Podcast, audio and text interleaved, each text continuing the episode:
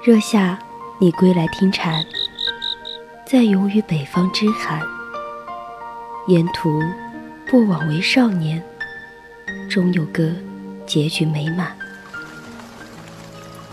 冬去春来，听过鸟语，闻过花香。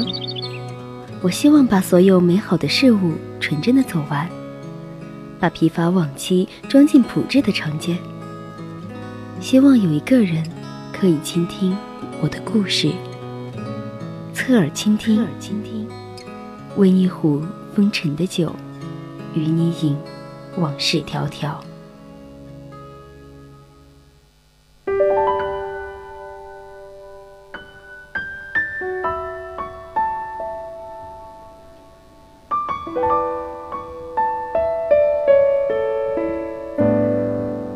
回来您正在收听的是 FM 一零零宜宾学院校园之声 VOC 广播电台，在每周日晚上送上的侧耳倾听，我是主播萌萌。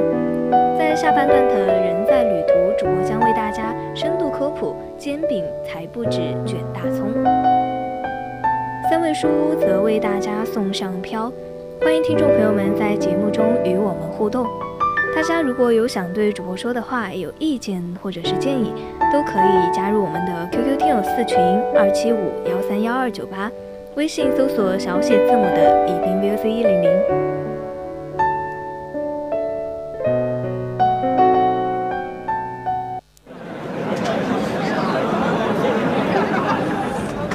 一个人只有旅行的时候，才能听到自己的声音。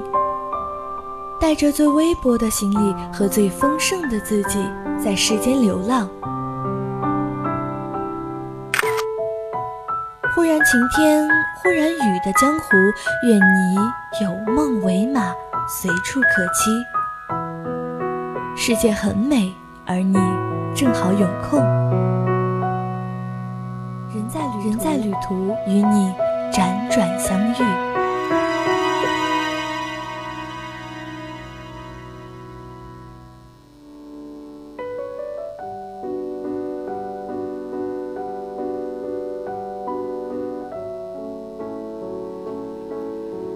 行的意义总有一项是因为美食，因为总有一些地方的一些美食，在饱经艰难苦涩的历程后，才能够飘香浓郁，让人回味留恋。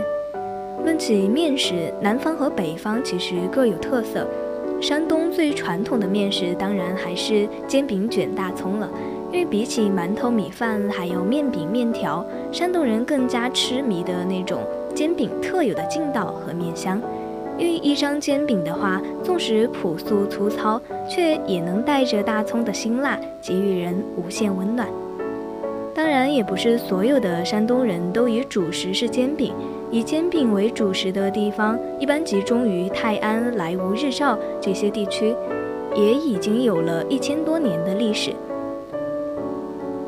但其实大家一直以来都觉得煎饼它其实是有很多误区的，因为主播呢今天就来告诉大家什么是正宗的山东大煎饼。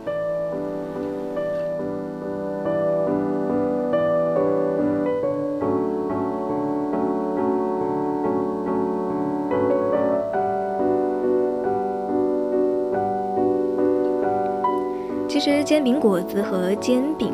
和菜煎饼呢，这两者都是煎饼衍生出来的一种美食，而并非一些传统的煎饼。前段时间有一个特别火的新闻，一个的美国小伙子在纽约把中国煎饼给做火了。因为这个美国人呢，他做的其实并不是传统的一些煎饼果子，而是他根据美国人的口味进行了改良，一款有当地特色的定制煎饼，通常也可以卖到十五美元。这也是把发财树都种到美国去了。其实准确的来说，他是把煎饼果子做火了，而不是把传统的煎饼做火了。可能很多人会问，煎饼不就是煎饼果子吗？但是当然不是。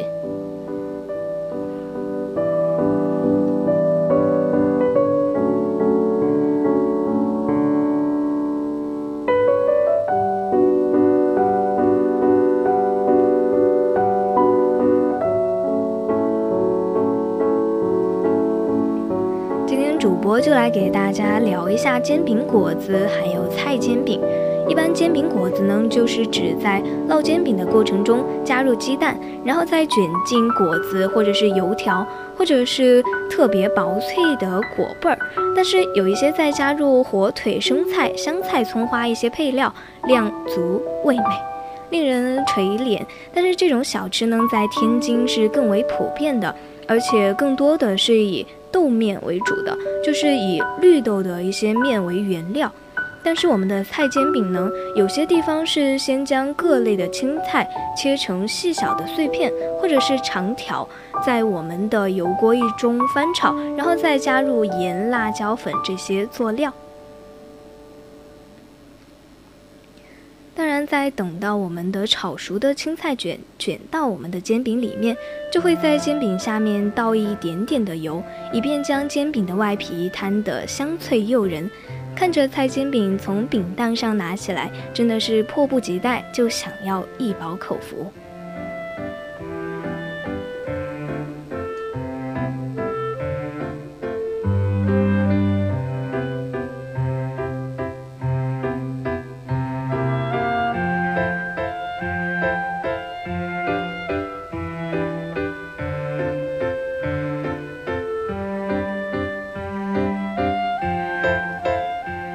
其实有很多地方的做法，他们也是不尽相同的。就比如说滕州的菜煎饼，想必大家都是听说过的，它是出了名的脆和薄。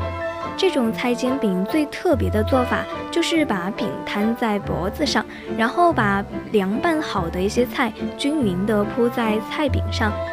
之后再在菜上面盖一张煎饼，两张煎饼上下交替的烙烤，等到煎饼特别香脆的时候，再将它折叠切开，趁热吃起来。煎饼果子和菜煎饼的做法呢，虽然说不相同，但是它们两个都是有油与面的过招。这种食材与食材的做法的碰撞，总会给人带来一些不一样的惊喜。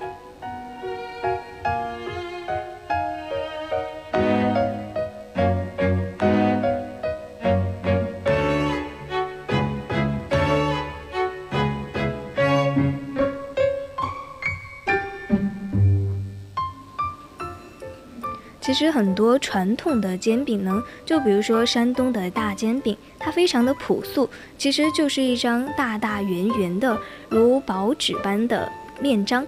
但是在我们的煎饼赋里面呢，我们的蒲松龄他把煎饼的过程当中的一些诗意与变化讲得相当的活泼生动。写出了煎饼的一些普通特点。如果你近距离的去看这种过程的话，就会发现它的精彩与可爱。当然，我们的煎饼的做法呢，就是它主要是白面粉，当然也可以是大豆、高粱、小麦、玉米这些五谷杂粮碾成的粉，将它们这些原料淘洗浸泡，然后再磨成糊状，就成了我们俗称的煎饼糊子。在有些地方呢，磨制面粉前还会兑入一些三分之一或者是一半的熟料，就俗称拌对子。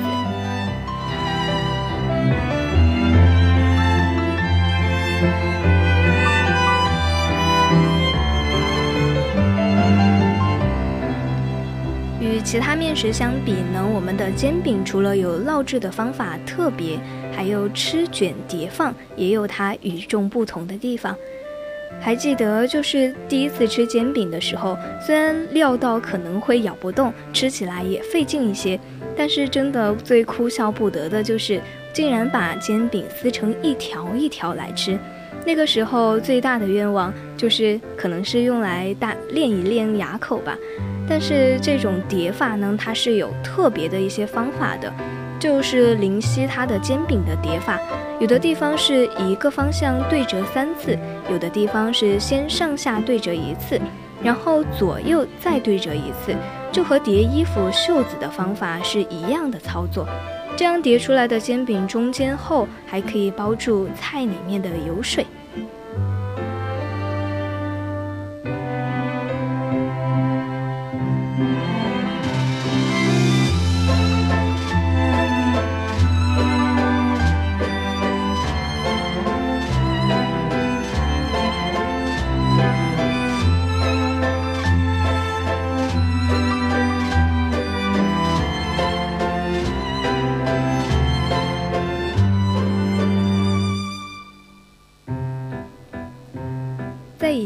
煎饼大多是自家餐桌上的饭点，上不得台面。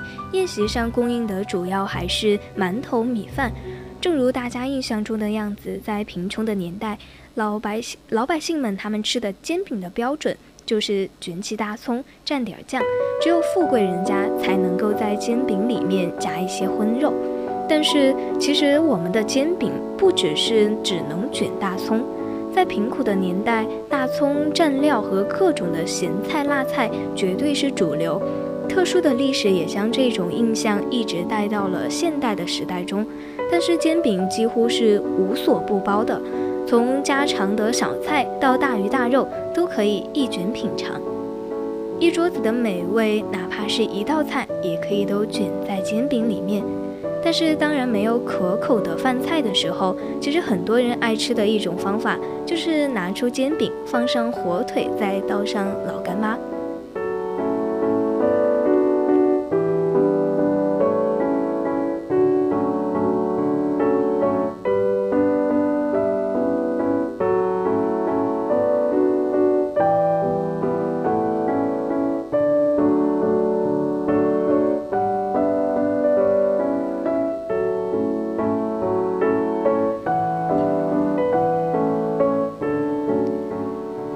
煎饼这件事情上呢，大家可以尽情的发挥，尽情的尝试，因为正所谓不经意的搭配，也许更绝妙的美味。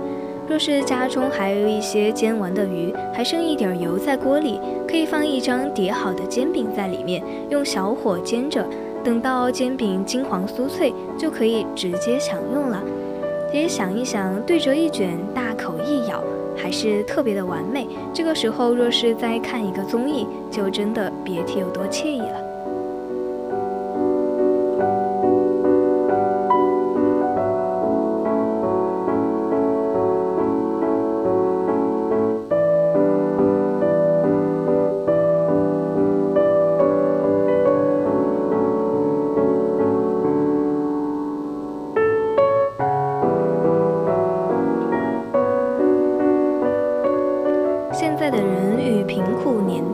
简单饱腹不同，因为现在的话，大家更加的注重健康养生。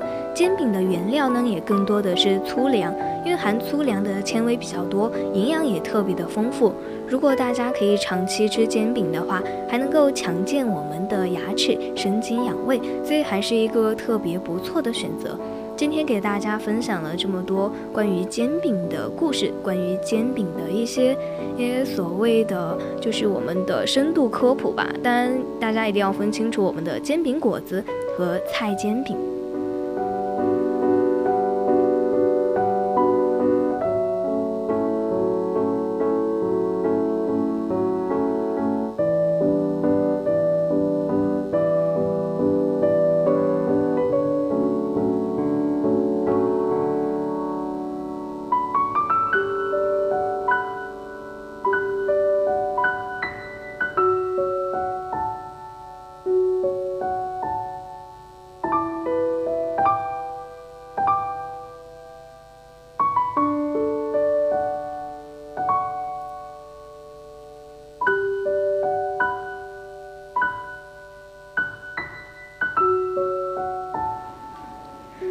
今天给大家深度的科普了这些东西。我们的人在旅途到这里也要跟大家说再见了。下半段的三味书屋是阿七给大家带来的飘，我是萌萌，拜拜。